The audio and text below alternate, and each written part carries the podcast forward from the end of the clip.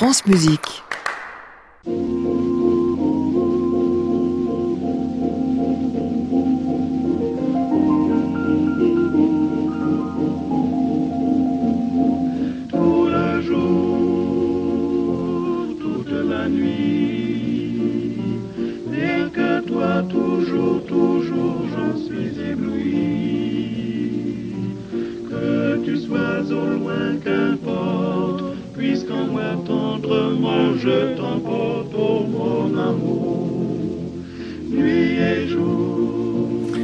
Bull Bonsoir à tous et bienvenue dans le Classic Club du vendredi consacré, vous le savez, puisque c'est vendredi au Club des critiques. Nous parlerons ce soir de trois disques au moins, ceux d'Olivier Latry, Sébastien Dossé et Renaud Van Michelen qui viennent de nous arriver. On déclinera la prochaine saison 2019-2020 du Théâtre des Champs-Élysées de Paris et puis on offrira à nos critiques du soir quelques coups de cœur en fin de programme. Ces critiques, j'ai nommé euh, Richard Marté d'Opéra Magazine, Christian Merlin du Figaro et de France Musique, et Philippe Venturini des Échos, de Classica et de France Musique aussi. Bouffe à tous les râteliers. Ah, c'est ça les journalistes, hein. c'est ça la presse. hein. Ah oui, c'est ça. Ah, bah, c'est bien aussi, on aime bien. Allez, on va commencer par un disque qui nous a fait presque peur, un disque d'orgue et de Notre-Dame.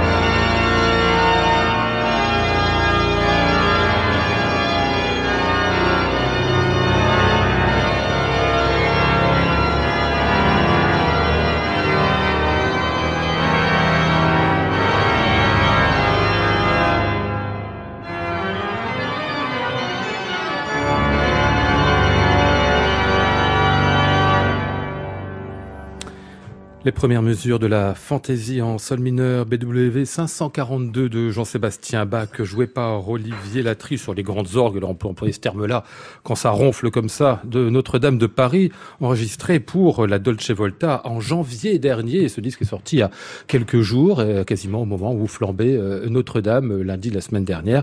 On a craint quasiment à la sortie de ce disque qu'il ne soit finalement le dernier sur cet instrument. On a appris dans l'intervalle que l'orgue de Notre-Dame n'avait pas souffert trop exagérément ni de feu ni euh, d'eau et que donc du coup bah, c'est un instrument qui sera en usage quand la cathédrale le sera à son tour un jour. On est bien rassuré de ce côté-là.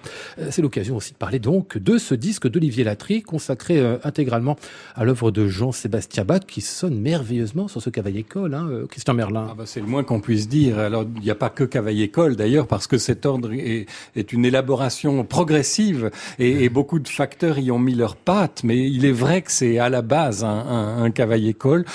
Euh, J'ai pas le souvenir que les grandes orgues de Notre-Dame aient jamais été aussi bien enregistrées. Ce disque m'a fasciné tout de suite et euh, avec une grande charge émotionnelle euh, qui n'a fait que se confirmer plus tard pour euh, des plus ou moins bonnes mmh. raisons parce que je, je l'ai réécouté à la lumière de, de, des faits que vous avez rappelés et en pensant très fort à Olivier Latry mais aussi à Philippe Lefebvre d'ailleurs et Jean-Pierre Leguet les autres mmh. titulaires qui, qui devaient être absolument consternés et, et dévastés de voir leur instrument euh, menacé à ce point-là et, et, finalement rassurés à l'idée que qu'il ait été épargné. Mais même sans connaître tous ces événements, ça reste un disque majeur ouais. d'orgue. Euh, D'abord parce que l'instrument est absolument fabuleux et il est capté d'une manière incroyable. C'est-à-dire que euh, c'est la profondeur de chant qui, qui frappe. C'est un orgue symphonique.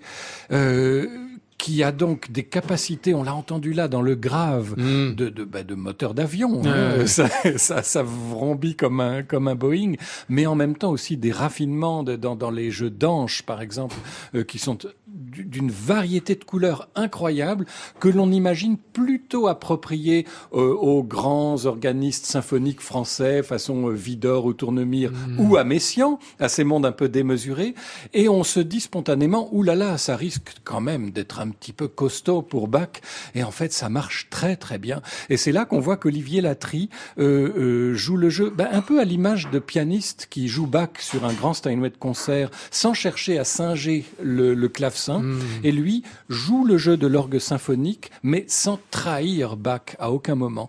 Donc il a un sens musical euh, qui, qui, qui supplée à, à toute notion euh, d'authenticité, on va dire. D'ailleurs, il explique très bien dans la pochette que c'est une notion fort relative finalement et, et assez fluctuante que celle de l'authenticité. Euh, à la fois, c'est son bac qu'il joue, c'est le bac de Notre-Dame, mais ça reste bac quand même. Donc, c'est vraiment de toute beauté. Mmh. Euh, Philippe Venturini, vous qui êtes bien euh, versé dans les matières baroques, ça vous parle quand même cet orgue-là? Oui, c'est vrai quand le disque est arrivé, j'étais un peu surpris parce qu'on on, on peut craindre un bac justement à la symphonique. Euh, mais euh, comme l'a dit euh, Christian, effectivement, on entend que l'orgue est, est, puissant, qui peut, qui peut tout faire.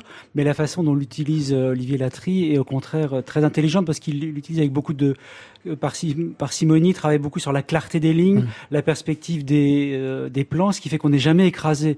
Même si dans, dans l'entretien le, dans euh, qui est dans le livret, il se réfère à, à Stokowski, qui était ouais. d'ailleurs assez fabuleux dans ses, dans ses dans la grande retouche voilà. orchestrale. Et d'ailleurs, il dit qu'il s'en est inspiré pour son in interprétation qui est assez grisante d'ailleurs de la toccata et fugue en ré mineur.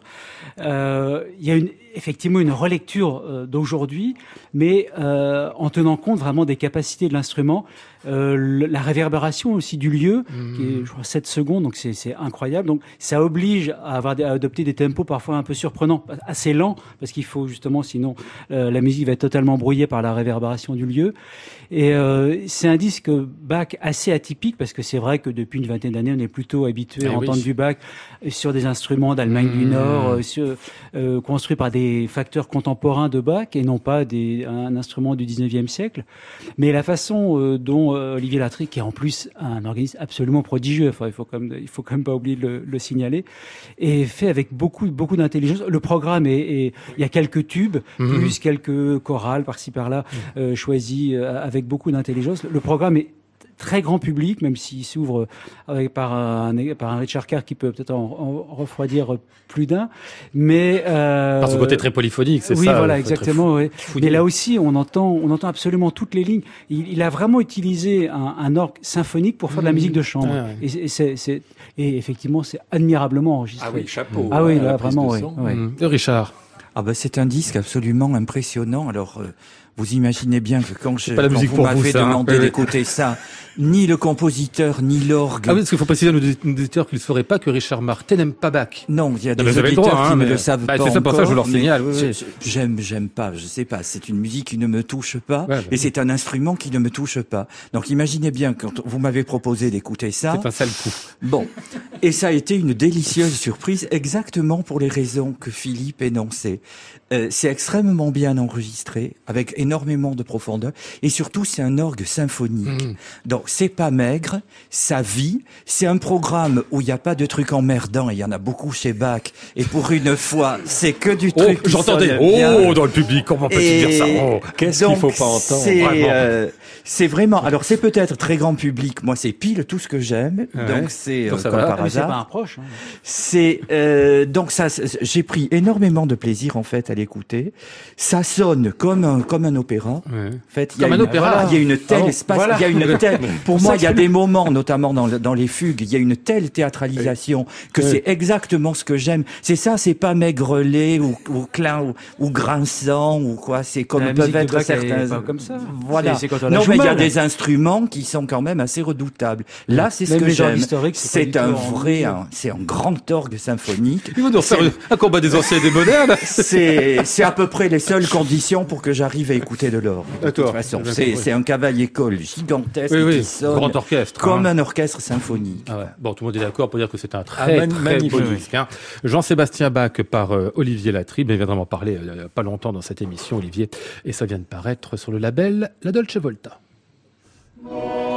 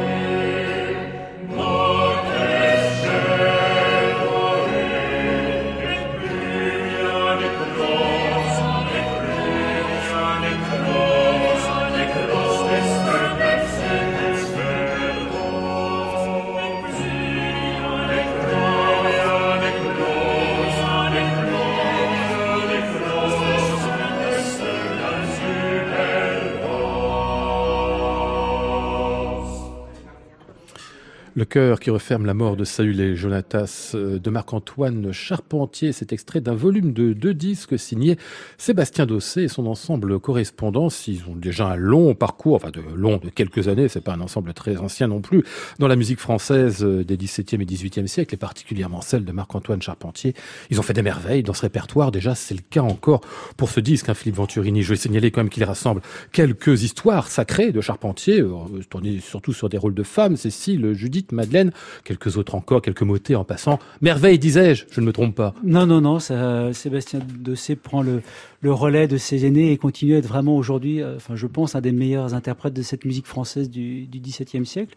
Là, le choix est très intelligent parce qu'il a effectivement retenu euh, des histoires euh, sacrées. Histoire sacrée, qu'est-ce que c'est? C'est en fait une sorte de mise de dramatisation de, de textes religieux qui viennent de, de, de l'Ancien ou du Nouveau Testament, souvent sous forme dialoguée. Ouais ce qui fait que ça a pu être mis en scène. D'ailleurs, est, joint aux deux disques un DVD, une captation d'un spectacle. Donc, euh, ces histoires sacrées ont été mises en scène. C'est évidemment pas mmh. euh, comme ça euh, lors de la création de, de, de, de, cette musique, mais ça, ça peut le ça l'appelle presque tant, tant, la musique à la fois de, de Charpentier qui est imprégnée de, de style italien, euh, notamment de, de l'influence bien sûr de, de, Carissimi, mais aussi euh, ces formes de, de questions-réponses, de personnages qui se croisent, qui se, qui, qui se, qui se répondent, qui mettent admirablement en, en, scène et en musique euh, cette musique sacrée, ce qui fait que ça s'écoute, enfin, je trouve, euh, comme un comme un opéra. Je sais pas ce qu'en pensera Richard, on lui demandera tout à l'heure. Euh, je Il le sait déjà là, c'est d'une voilà, qu'il y a autant de, je trouve de, de contraste, de relief que dans quelques-uns des meilleurs opéras du grand répertoire. Richard, tiens, puisqu'on vous envoie la, perche. Je crois que vous avez adoré, vous, ce charpentier. C'est pas ma soirée, Lionel. Qu'est-ce que vous voulez donc rester euh, quand même avec nous. C'est pas, c'est pas ma soirée, comme vous l'avez compris. Passer de bac à Charpentier, mais bon, allons-y. Alors, euh, bah, c'est une musique que j'aime pas, donc c'est un peu difficile pour moi d'en parler une fois de plus. C'est extrêmement bien exécuté, voilà. Euh, je sais, on ne cesse de me répéter que ce sont des opéras en miniature ou des non pas des opéras en miniature, que c'est exactement ce que Philippe expliquait. Des moi, je, je, je suis désolé, j'entends pas, pas un opéra. C'est, euh, je veux bien, si on me le montrait sur scène avec une mise en scène, éventuellement, peut-être que je pourrais mieux saisir. Le spectacle qu'on voit en DVD est, assez beau. D'ailleurs. Oui, alors je n'ai pas eu le temps de voir le DVD, donc ça m'aurait intéressé. Il y a quand même des vrais contrastes entre les, les, les, personnages, le cœur euh, qui commente, le. Oui, mais pour moi, j'entends pas un opéra. Quoi. Si on compare par rapport à la Médée de Charpentier, par exemple, qui est un opéra extrêmement fort pour moi, je trouve qu'entre ça et Médée, faut quand même pas se tromper d'identité sur ce qu'on écoute. Ah non, de toute façon, l'objet était différent, donc c'est voilà, c'est tout à fait différent. donc dire que je n'entends pas de fort contraste dramatique, j'entends pas une dramaturgie phénoménale, des explosions de passion et des voilà, je m'embête assez foncièrement, ah. malgré, je répète, une qualité d'interprétation absolument exemplaire on, peut comprendre qu'on n'aime pas cette musique en effet. Hein. Mais en plus, il faut aller voir le texte en plus. Ce que j'allais dire, il faut suivre bah parce que c'est des œuvres qu'on connaît pas par cœur, donc il faut peut-être déjà les découvrir en suivant ah avec le livret. parce qu'on n'a pas tous le latin dans l'oreille en plus. Oui, voilà. Et on se rend compte qu'effectivement ces personnages euh, féminins notamment, euh, qui qui sont des personnages très forts, qui ont été mis en, en musique, en, peinture x fois, euh, ont suscité dans la musique de Charpentier, ah je trouve quand même une musique extrêmement contrastée avec beaucoup beaucoup de relief. Mmh, mmh. Euh, Christian, oui, bah, moi, je suis un peu entre les deux parce que c'est c'est pas forcément, je n'ai pas l'hostilité de Richard envers ce répertoire, mais c'est pas le, répertoire de prédilection euh, qui est le mien, mais je suis tellement admiratif euh, de, de l'excellence de hmm. Sébastien Dossé et de, de ses réalisations et, de son ensemble que euh, euh, en, en, fait on a l'impression que, que cette musique ne peut pas être mieux servie. Et depuis le début c'est quelqu'un c'est quand même incroyable qui fait un parcours absolument sans faute. Son parcours cours discographique, on sent que chaque projet est mmh. absolument pensé euh, dans, dans, ses moindres détails, ciselé, euh, avec une culture au départ, avant d'aborder ça, euh, j'allais dire euh, scéniquement ou, ou, ou, par la par la pratique. bref, c'est complètement admirable. Et euh, alors peut-être plus que dramatique, moi je dirais narratif. Mm. Il, y a, il, y a, un côté, d'ailleurs, c'est dit dans le titre, hein, histoire sacrée. Et moi, ce qui m'a rendu l'écoute très agréable de ce disque, c'est que précisément, on a les deux dimensions à égalité. Mm. Euh, sacré oui, on a la ferveur, euh, réellement. Euh, le souffle. voilà. Et histoire, oui, parce que ça raconte quelque chose. Mmh. et des histoires qui sont fortes en plus. Hein. Absolument. Et, et, plus encore, je, je, crois que par les parties solistes, j'ai été impressionné par la, par la cohésion euh, de hmm. l'ensemble et le, choral. Oui, parce qu'en fait, les solistes sur l'émanation du groupe aussi dans le travail de Et ça se sent hein, beaucoup. Ce qui parfois, dans, dans, certains autres répertoires, peut être un inconvénient, mais ici, au contraire, c'est un hmm. avantage. Et peut-être qu'il va nous faire le coup, comme pour le, le, Ballet Royal de la Nuit, effectivement, d'une plus tard, d'une magnifique parution euh, d'un livre disque. ça mériterait, hein, je pense. Hmm c'est déjà très beau comme ça. Hein. Ah Histoire sacrée, c'est au pluriel, bien évidemment. Marc-Antoine Charpentier par l'ensemble correspondance de Sébastien Dosset. Ça vient de la paraître sur le label Harmonia Mundi.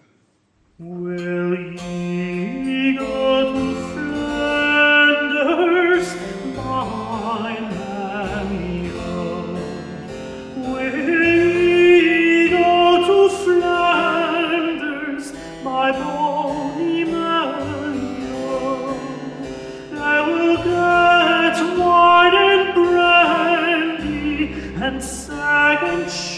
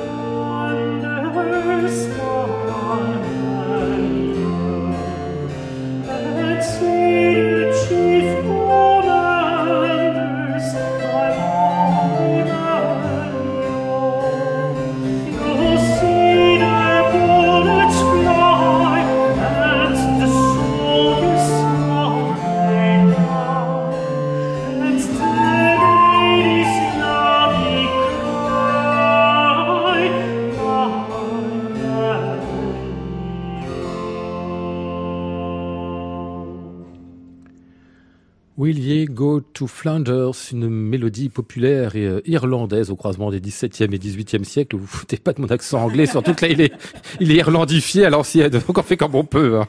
C'était l'ensemble La Nocte Temporis qu'on entendait ici avec la flûtiste Anna Besson, euh, qui aime cette musique irlandaise depuis très longtemps, son adolescence, j'ai bien compris. Elle pratique également la flûte baroque. Elle a décidé avec ce disque intitulé The Dublin Gardens de faire en quelque sorte le croisement des deux, et tout ça se fait avec la voix euh, du ténor Renoud von Michelen que ah, l'entendait ici à l'instant. Parce que le, reste, je le disais pas bien. Hein, non, rien. Pardon, excusez-moi. Ça va, Richard? Ah oui, oui, Oui, non, parce que non, Alors, après bac, charpentier, donc, pardon, j'étais dur avec vous ce soir. Maintenant, quand la, vous la nous musique avez populaire annoncé, irlandaise. Quand vous nous avez annoncé le conducteur de l'émission juste avant. Lionel, j'ai compris que ça n'irait que crescendo jusqu'à. Enfin, je crois qu'il va y avoir une petite rechute sur la fin, si je me souviens bien, mais euh, on va de reglisser vers des vous. répertoires qui sont pas trop mon truc. Oui. Mais euh, voilà, non, là déjà, alors la musique, vous dire qu'elle me passionne, pas forcément, c'est donc des mélodies euh, traditionnelles Ouais. irlandaises du XVIIe et du XVIIIe siècle, qui, mais c'est un programme.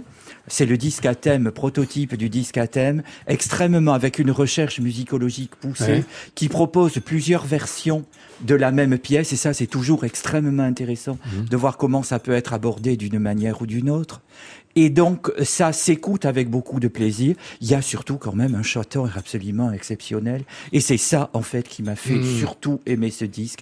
Bon, j'adore Reynoud van Mechelen.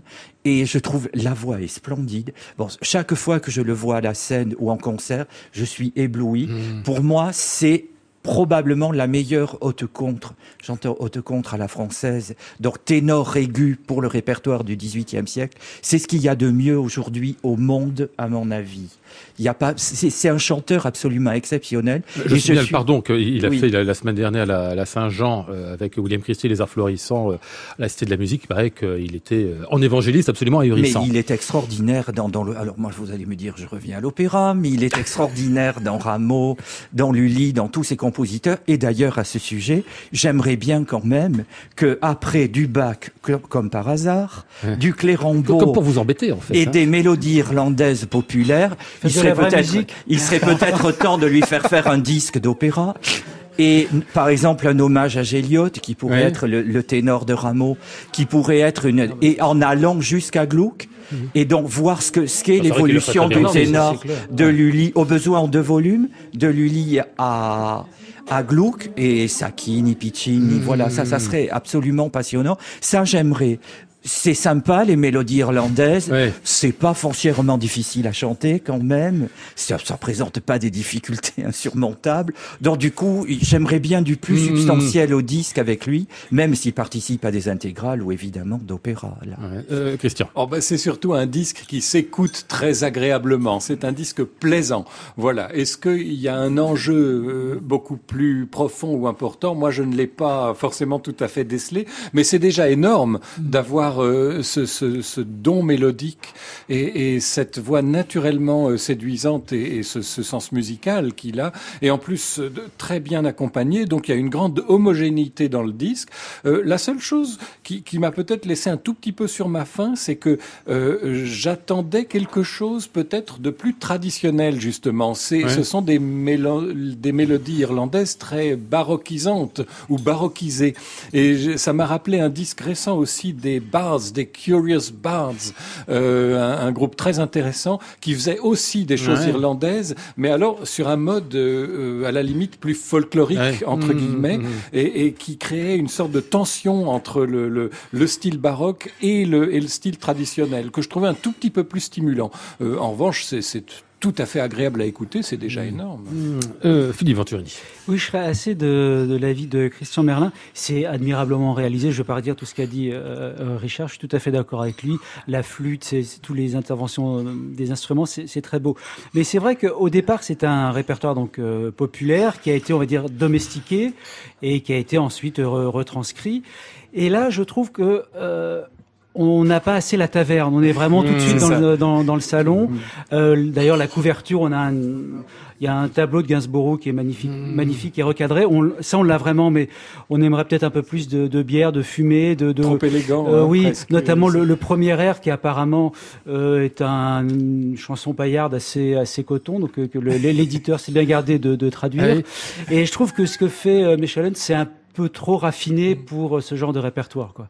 Mm. Euh, mais cela dit, c'est- très très bien fait. Mais peut-être qu'un peu plus de rugosité. De gouaille, oui, voilà, oui, ouais, oui, euh, oui. co- conviendra. C'est- difficile parce qu'on est Je vraiment. pense Eh oui, oui, c'était le propos, oui. en fait. Non Non, doute mais euh, il y a quand même une origine. Si on lit le texte d'Anna Besson, on voit bien que le propos, c'était pas la gouaille, la fumée et la taverne. Bah oui, mais ça vient de là, Donc, quand même. euh, Euh, de- l'objet de montrer justement comment ça part de la taverne et comment Voilà. ça peut aller vers d'autres vers d'autres lieux. Mais en effet, ça manque peut-être un petit peu. Enfin, on Mais peut, on très, peut très beau, considérer hein. que ça manque Alors un peu. moi, ça m'a pas du tout gêné. Non, non.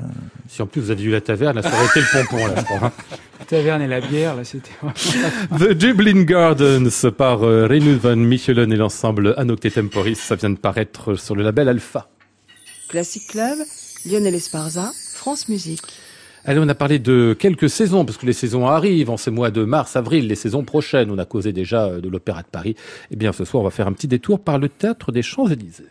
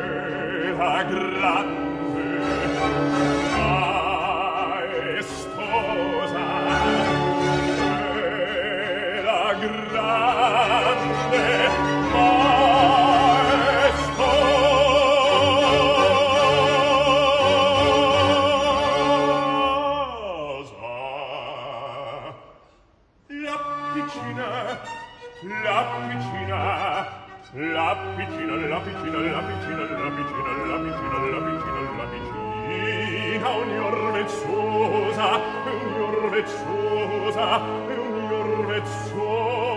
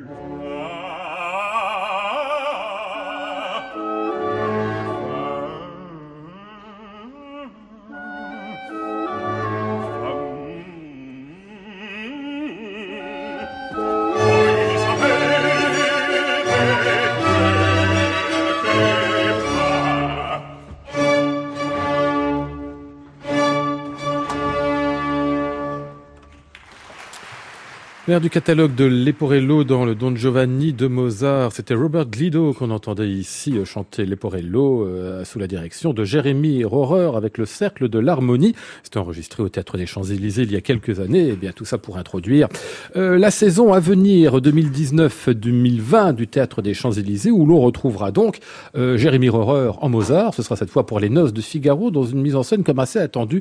James Gray, réalisateur américain. Certains disent parfois qu'il est anglais tellement il fait peu américain il est subtil et cultivé. Non, il est américain, on peut être américain et cultivé quand même. Little Odessa, Tool Over, Grant, parmi les grands films de, James Gray, donc on peut attendre quelque chose là. Il y aura également euh, côté spectacle le Fried Shoot, dirigé par Laurence Equilbé, un nouveau couronnement de popée pour euh, Christophe Rousset et puis euh, pour Richard Marté, Roberto Devereux de Donizetti dans une mise en scène de David McVicar avec Maria Agresta et Karine Dehé dans les rôles principaux. Christian Merlin, que vous dit cette saison du Tête des Champs-Élysées la saison en général ou la saison lyrique? On va commencer par la lyrique. Par le lyrique, parce que moi, ce qui m'intéresse le plus, ça vient après. Ah, bah alors, alors faites court, oh, non, non, non, non, mais parce que moi, on me met l'intégrale des symphonies de Beethoven ah, par, ah, le Philharmonique de Vienne et Andris Nelson. Nelson donc euh, voilà, moi, ça me fait ma saison déjà. Mais, mais parlons opéra. Il y a une chose qui, qui euh, bon, c'est une belle saison, mais il y a une chose qui va me faire courir à l'évidence, c'est le Freischütz, parce que mhm. là, je reviens à peine de Strasbourg, euh, où j'ai vu une production du Freischütz, et dans hum, la critique que j'ai écrite pour mon journal, j'ai mis euh, il faut aller à Strasbourg pour entendre le Freischütz. Pourquoi ne le joue-t-on jamais à Paris? Euh, À l'Opéra de Paris, depuis euh, à quand remonte la dernière production du Freischütz? Je préfère la, la dernière fois pour moi, c'était au Châtelet, non? Oui, oui, mais à l'Opéra, à l'Opéra national, avant Lieberman même, je pense. Hein. Donc ça fait plus de 50 ans. Je pense qu'on n'a pas eu de Freischütz à l'Opéra de Paris, à ma connaissance. Hein. Mm. Sauf erreur, comme on dit mm. toujours dans ces cas-là. Il y en a eu aux Champs-Élysées, au Châtelet, mais de manière très sporadique. Euh, et, et je ne m'explique pas ce phénomène parce que c'est un opéra absolument fondamental. Déjà en, en termes d'histoire de l'opéra, tout simplement, mmh. c'est l'acte de naissance de l'opéra allemand euh, à une époque où on, on, imagine, pardon Richard, on envisage l'opéra qu'en italien. Et Weber arrive à montrer, y compris à son ennemi Spontini, dont on va reparler dans quelques instants, euh, que c'est possible de faire un bon opéra euh, en langue allemande. Et, et c'est une œuvre absolument captivante dont il y a tellement à faire mmh. sur le plan poétique. Euh, et, là, donc, je suis très curieux. C'est cette compagnie 14-20, c'est comme ça que ça s'appelle, euh, qui pratique le théâtre magique. Euh, la seule chose que j'ai vue, c'était une cantate de Bach dirigée par Raphaël Pichon et dont il faisait la mise en image. donc, je suis très curieux. Je ne suis pas allé à Caen où ça a déjà mhm. été donné hein, pour voir ça en, en avant-première. C'est pas mal de coproduction aussi. Hein, voilà, je, je, suis très curieux du résultat, mais de toute façon euh, extrêmement heureux de voir le Freischütz mhm. programmé à Paris en version scénique. Euh, Philippe Venturini, qu'est-ce que vous retenez vous de cette saison lyrique du oui, TCE bah, effectivement le Freischütz et puis ce couronnement de, de Popé euh, que dirigera Christophe Rousset avec une très belle distribution. Donc je pense à ça, ça c'est quand même prometteur. Et puis, euh, pas mal, je crois qu'il y a une trentaine d'opéras en version, en version de concert, beaucoup, oui. dont pas mal d'opéras baroques. Donc je trouve que c'est plutôt une, c'est plutôt une bonne chose. Je crois qu'il y a quatre. Tu le regardes, Richard. Quatre, Moi, je suis assis entre les deux. Oui, oui, êtes une drôle de place aujourd'hui. Hein. Les échanges. Je crois, oui, il y a quand même, non, quelques raretés. Il y a euh, dans, le, dans les rameaux, euh, Lully, euh, Isis qu'on n'entend jamais, Akant et ses fils qu'on n'entend jamais. Je crois qu'il y a un platé aussi. Euh, donc des choses intéressantes, des, des Handel plutôt plutôt rares aussi, même s'il y a un Jules César. Euh, non, dans, le, dans sa programmation lyrique assez, euh, enfin moi qui me, qui, me fait envie. Le côté des versions concert, dont son édito de, de Père à Magazine ce mois-ci, Richard Marté dit que oui, des versions concert, on en a tellement marre de voir des mises en scène qui nous satisfont pas, que le public finit par se dire, bah, ah pourquoi bah, pas la version ah, concert hein. C'est-à-dire à l'heure actuelle, on atteint, donc on en reparlera quand on parlera des autres saisons, mais c'est vrai qu'on arrive à un nombre de versions de concert, puisque la Philharmonie en fait de plus en plus. Oui, oui, mais ça, ça, devient, la Philharmonie, c'est impressionnant quand même maintenant. Plus toutes celles du Théâtre des Champs-Élysées, je comptais, il y a 10 en version de concert quand même au Théâtre des mmh. Champs-Élysées. Mmh. Vous ajoutez ceux de la Philharmonie et même l'Opéra de Paris qui se met à en faire puisqu'ils en font quasiment un par saison. Ils avaient fait Béatrice et Bénédicte. La saison prochaine, ils font Le Pirate de mmh. Bellini. Donc c'est vraiment le...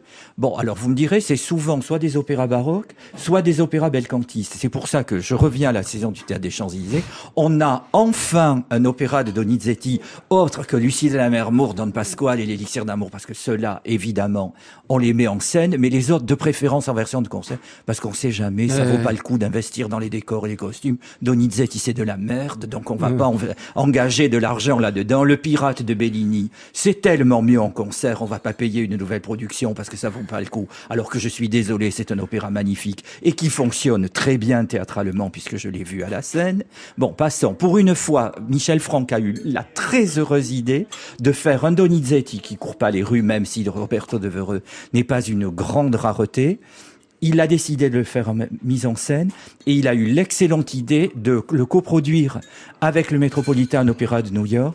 Et le spectacle de David McVicar est Mhm. absolument splendide. Ah oui. Magnifique visuellement, c'est exactement ce qu'il faut faire. Moi, j'étais pas à New York pour le voir, mais je l'ai vu au cinéma. Mhm. Et c'était absolument somptueux. Donc malheureusement, il n'y aura pas Sandra Radwanowski qui faisait Elisabeth à Homet et qui était tétanisante tellement elle était extraordinaire. Maria Agreste a une très grande chanteuse. Je suis pas sûr qu'elle ait tout à fait la personnalité vocale et scénique de Sandra Radwanowski, mais ça devrait être bien. Puis Karine Day en Sarah. Ça fait euh, plusieurs années, un certain nombre d'années que je suis convaincu que c'est le rôle qu'elle doit chanter parce que c'est un rôle très important dans Devereux. Donc ça va être magnifique. Et puis un mot quand même du Freischütz. Je n'aime pas que l'opéra italien. J'adore le Freischütz. C'est un opéra que je vais voir chaque fois qu'il est affiché. Et comme Christian, je regrette qu'on le donne pas plus souvent à Eh ben, Paris. ce sera le cas justement euh, cette année. Euh, en 2020, 250e anniversaire de la naissance de Beethoven, donc on aura, Christian, plein d'intégrales Ah oui. Oui, oui. Alors notamment justement celle à laquelle je faisais allusion, Andris Nelsons avec le Philharmonique de Vienne. C'est pas rien parce que le Philharmonique de Vienne, en gros, fait une intégrale Beethoven euh, tous les dix ans avec un chef euh, différent. Euh, le dernier, c'était Christian Thielemann qu'on avait eu aux Champs-Élysées. Encore bien. avant, c'était Simon Rattle. Et je suis très curieux de ce que va faire Andris Nelsons là-dedans, qui est un chef vraiment très, euh, très, très généreux et, et très, très spontané, mais qui jusqu'ici ne s'est pas beaucoup illustré dans ce répertoire-là. Donc ça va être vraiment très intéressant. Et une chose à guetter aussi, l'intégrale des quatuors par le quatuor Belchea Ah oui, qui est vraiment euh, un des, sinon le, le meilleur Mm. quatuor en activité aujourd'hui. C'est Janine Rose qui produit ça et, et c'est très émouvant parce que la dernière fois qu'elle produisait l'intégrale euh, des, des, des quatuors de Beethoven à Paris, c'était le quatuor Alban Berg. Et là, on a quelque chose comme un, un passage de témoin qui est toujours très touchant. Bien, on a fait à peu près le tour du théâtre des Champs-Élysées, saison 2019-2020, pas mal de choses à voir. Les abonnements sont ouverts, là comme La ailleurs, femme sans bien évidemment. hein. concert aussi. Ah, Yannick, pardon, euh, ah oui, oui, avez oui, à la femme sans chose, oui. en concert Yannick quand même. Oui, avec Nadine Nézet-Séguin, une très très belle distribution, notamment Elsa Van Ever en impératrice. Et je le signale parce que c'est un opéra qui était au répertoire de l'Opéra de Paris, sauf erreur.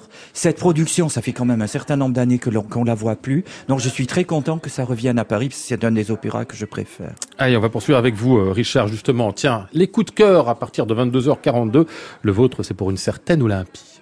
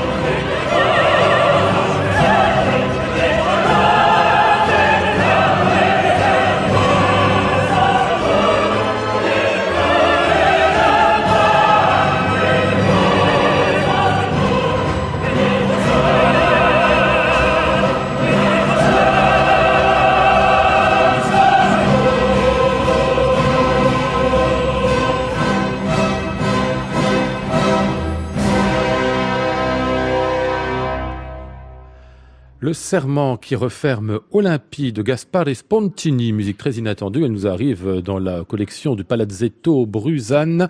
Olympie de Spontini, enregistrée par euh, Jérémy Rohrer avec le Cercle de l'Harmonie. Euh, le Flemish Radio Choir, enfin le cœur de la radio flamande, ce sera mieux comme ça. Euh, parmi les solistes, Karina Gauvin, Kate Aldrich, Mathias Vidal, pour ne citer que. Alors ça c'est évidemment un coup de cœur, Richard Marté, ça. Hein. Ça c'était pour vous. Pourquoi c'est pourquoi c'est important Olympie? Dites-moi, Richard. C'est un coup de cœur. D'abord parce que j'attendais une bonne version d'Olympie depuis longtemps. Oui. Olympie, c'est une tragédie lyrique. Vous savez que Spontini a passé une bonne partie de sa vie à Paris, puisqu'il avait été, c'était, on le présente souvent comme le compositeur favori de Napoléon et de l'impératrice Joséphine. Donc, il a créé la Vestale, qui a été un énorme succès. Puis, il est resté à Paris. Il a écrit Fernand Cortés, qui est un opéra qui vaut le coup. Et Olympie est le dernier opéra qu'il a composé pour Paris en 1819, donc bien après la Vestale et avant de repartir en Allemagne mmh. et, et, in fine en Italie, dans son Italie natale. Et donc Olympie, moi je connaissais le disque, en fait j'en connaissais deux, mais surtout je connaissais la version de studio gravée il y a, oh là là, euh, plus de 30 ans. Euh, par Gert Albrecht avec Julia Varadi et Dietrich Fischer-Dieskau, ah oui qui était absolument inécoutable ah bon? pour une raison bien simple, parce que Gert Albrecht dirigeait une symphonie de Brahms à peu près, euh, Spontini n'a rien à voir avec ça, mmh. et Dietrich Fischer-Dieskau vraiment chantant ça en 1984, il faut se l'épargner. En revanche, Julia Faradi était sublime. Donc je, et je vous épargne Stefania Toxiska, mmh et euh, Franco Tagliavini qui n'avait vraiment rien à faire et je vous parle pas du français. Là, le français est excellent des solistes. Jérémy Rohrer dirige vraiment un opéra de 1819 recréé en 1826 puisque là on entend la version de 1826 qui semble-t-il est très différente de mmh. celle de 19 mais le troisième acte de celle de 19 est perdu donc on peut pas l'entendre. J'aurais bien aimé l'entendre, moi. Et ce qu'on entend est une jolie musique. C'est pas le chef-d'œuvre de Spontini. Je suis pas béat d'admiration. C'est mmh. pas parce que j'aime ce répertoire que je suis oui, systématiquement. Voilà. Ce n'est pas le chef-d'œuvre de Spontini. La Vestale, pour moi, est beaucoup plus beau. Et surtout, Agnes von Hohenstaufen, le dernier opéra de Spontini, qui est le chef-d'œuvre allemand absolu. Mmh. Mais c'est un opéra extrêmement intéressant et surtout c'est tellement bien joué. Mmh. Le Cercle de l'Harmonie, c'est un disque de studio. Et les chanteurs, Keltadrich est ébouriffante. Mmh. Karina Gauvin, c'est celle que j'aime un peu moins, je pense. Je trouve qu'elle elle a pas un timbre assez différencié. Elle est censée faire la fille de Keltaldrich et la voix est un peu mmh, vieillie, mmh. comme je l'ai déjà dit à propos d'un autre disque. Et c'est gênant le rapport mère-fille. Et Mathias Vidal est éblouissant. Comme toujours. Comme toujours éblouissant. Mais là, c'est pas forcément, c'est pas d'opéra baroque. Ouais. Pas, oui, il le fait comme il avait fait très bien le Saint-Marc de Gounod, où personne l'attendait. Ça, il le refait très très bien. C'est un très très beau disque et c'est la version d'Olympique qu'on attendait. Euh, vous l'avez entendu aussi. Oui, euh, juste en deux mots, c'est ouais, le coup cœur de Richard, mais je suis parce que euh, au plan déjà de l'histoire de l'opéra, c'est très important de, de, connaître ça. Et euh, Kate Aldrich m'a vraiment scotché. Je la connaissais uniquement dans Carmen, d'ailleurs où je la trouvais très bien déjà, mais là, elle prouve qu'elle qu peut faire d'autres choses et à, à très haut niveau. Classic Club, Lionel Esparza, France Musique. C'était l'Olympie de Gaspare Spontini, dirigé par Jérémy Rohrer, disponible donc au Palazzetto Bruzane. Et le deuxième coup de cœur de cette soirée, eh bien, ce sera pour vous, Philippe Venturini, Ant Zimmermann, euh, qui nous est offert ici par le label Ondine, et Annu Lintu, le chef d'orchestre finlandais, hein, oui, oui, euh, qui dirige ici, qui, alors, qui nous a choisi des œuvres, bon, ben, quelques extraits symphoniques et vocaux, si je comprends bien, des de soldats, le, oui, des soldats, euh, concerto pour violon que je ne connais une absolument de Genèse, pas. 1950, ah oui, intéressant. Bon. Et puis Photoptosis, euh, qui est une œuvre pour grand orchestre qu'on connaît déjà un petit peu, dont il y a quelques enregistrements. Ouais. Je dis pas que c'est un des passages obligés du XXe siècle, mais quand même une œuvre importante. Pourquoi vous avez choisi ce disque, Philippe? Euh, Pour plusieurs raisons. Par le, pour le programme, je trouve très très bien conçu parce que justement il y a ce concerto pour violon qu'on connaît pas, qui est une œuvre de, de jeunesse hein, de Zimmermann, 1950. Cette euh, symphonie d'après les soldats est assez rarement donnée et enregistrée. Et puis au milieu, ce Photoptosis qui est quand même un poème symphonique d'après d'après Yves Klein euh, qui commence un peu comme du Ligeti avec une espèce de, de miroitement de, de, de, de sonorité, de, de micro-intervalles. On sait vraiment pas où on, dans quelle direction euh, la musique va évoluer. Et puis après, euh, elle, elle s'étoffe. Il y a tout un jeu de citations. On entend des bribes du poème de l'extase, de la 9e symphonie de Beethoven, de, de, de Parsifal. Et c'est une œuvre absolument mmh. stupéfiante. Euh, je, enfin, je trouve que c'est vraiment une musique qui vous prend par l'oreille et qui, et qui vous la, qui vous lâche pas dès la première, dès la première seconde. Euh, L'interprétation absolument fantastique. L'orchestre de la radio finlandaise est, vraiment très bon. Ce que fait ce chef Anulintu est vraiment remarquable dans la musique du XXe siècle. C'est Leila euh, Josefovitz qui Ah oui. joue le concerto pour violon Mhm. euh, vraiment très très, bien. ouais. Et en plus, euh, comme pour le disque Back tout à l'heure, c'est un disque admirablement enregistré. Donc vraiment, c'est une musique qui joue tellement sur la Eh couleur, oui. sur la Mhm. magie des timbres, qu'on en profite à, à 100%. Donc c'est vraiment un, un très très très beau disque de musique du XXe siècle. Il dit tellement oui de la tête, Christian, qu'il a Je dû entendre je aussi. Ah signe bon, vous avez celui-là Bah, aussi. magnifique, magnifique. Et Anulintu, excellent chef Ah avec ouais. l'orchestre de la radio finlandaise.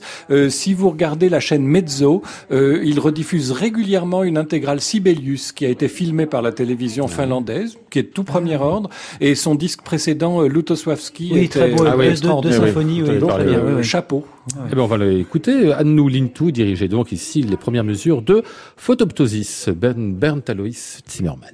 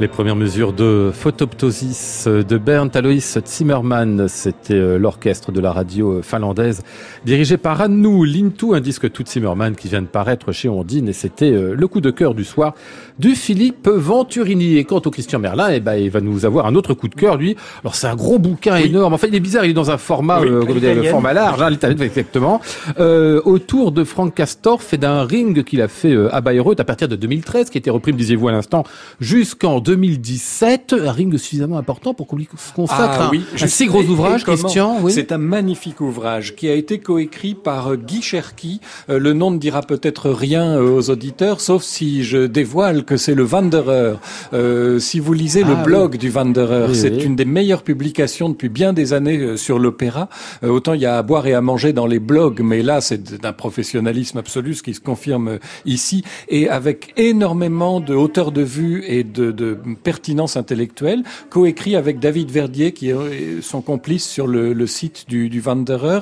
Euh, ce ring de Frank Castorf en 2013 a été un moment clé, je pense, dans l'histoire du festival de Bayreuth. J'ai eu la chance d'être à la toute première et je me je n'oublierai jamais la fin du crépuscule où il y a eu après 20 euh, minutes de huée ah et où Frank Castorf est resté seul face au public pendant les 20 minutes, bravant, euh, bravant l'adversité. Euh, c'était extraordinaire mhm. et ça m'a rappelé ma nostalgie de ne jamais avoir assisté au ring de Chéreau, alors que j'ai fait personnellement toute ma culture wagnérienne et en termes de mise en scène lyrique en lisant les ouvrages qui étaient publiés à l'époque sur Chéreau. Mhm. Il y avait Natier, il y avait Elisabeth Bouillon et j'étais impressionné par le fait, dans ces années 80, qu'on puisse écrire des livres sur une mise en scène. Mhm.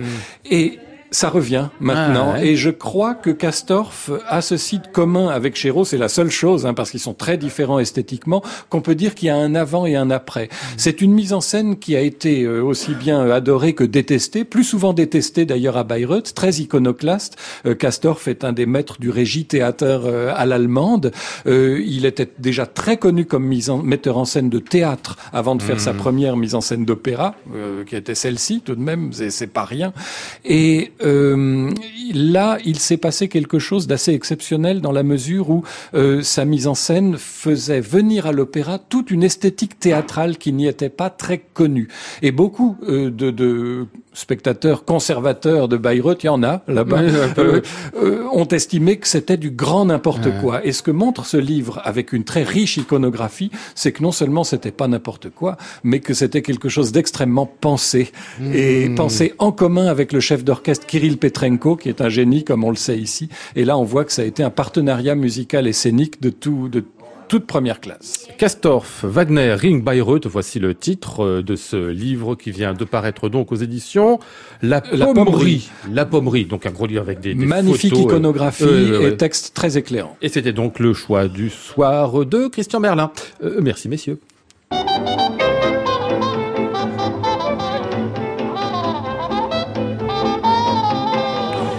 Nous étions aujourd'hui avec Maud Nourri, Flora Sternadel, Antoine Courtin, Adrien Gaza et Lucien Lefebvre. Voici le ciel peuplé de ces moutons blancs, voici la mer troublée, spectacle troublant. Je vous retrouve lundi bien sûr pour une nouvelle semaine de Classic Club que nous commencerons avec mes invités Denis Pascal, Aurélien Pascal et Johannes Pramsoller bonsoir et moi sur le quai de la gare, je dis de mon mieux des mots d'adieu.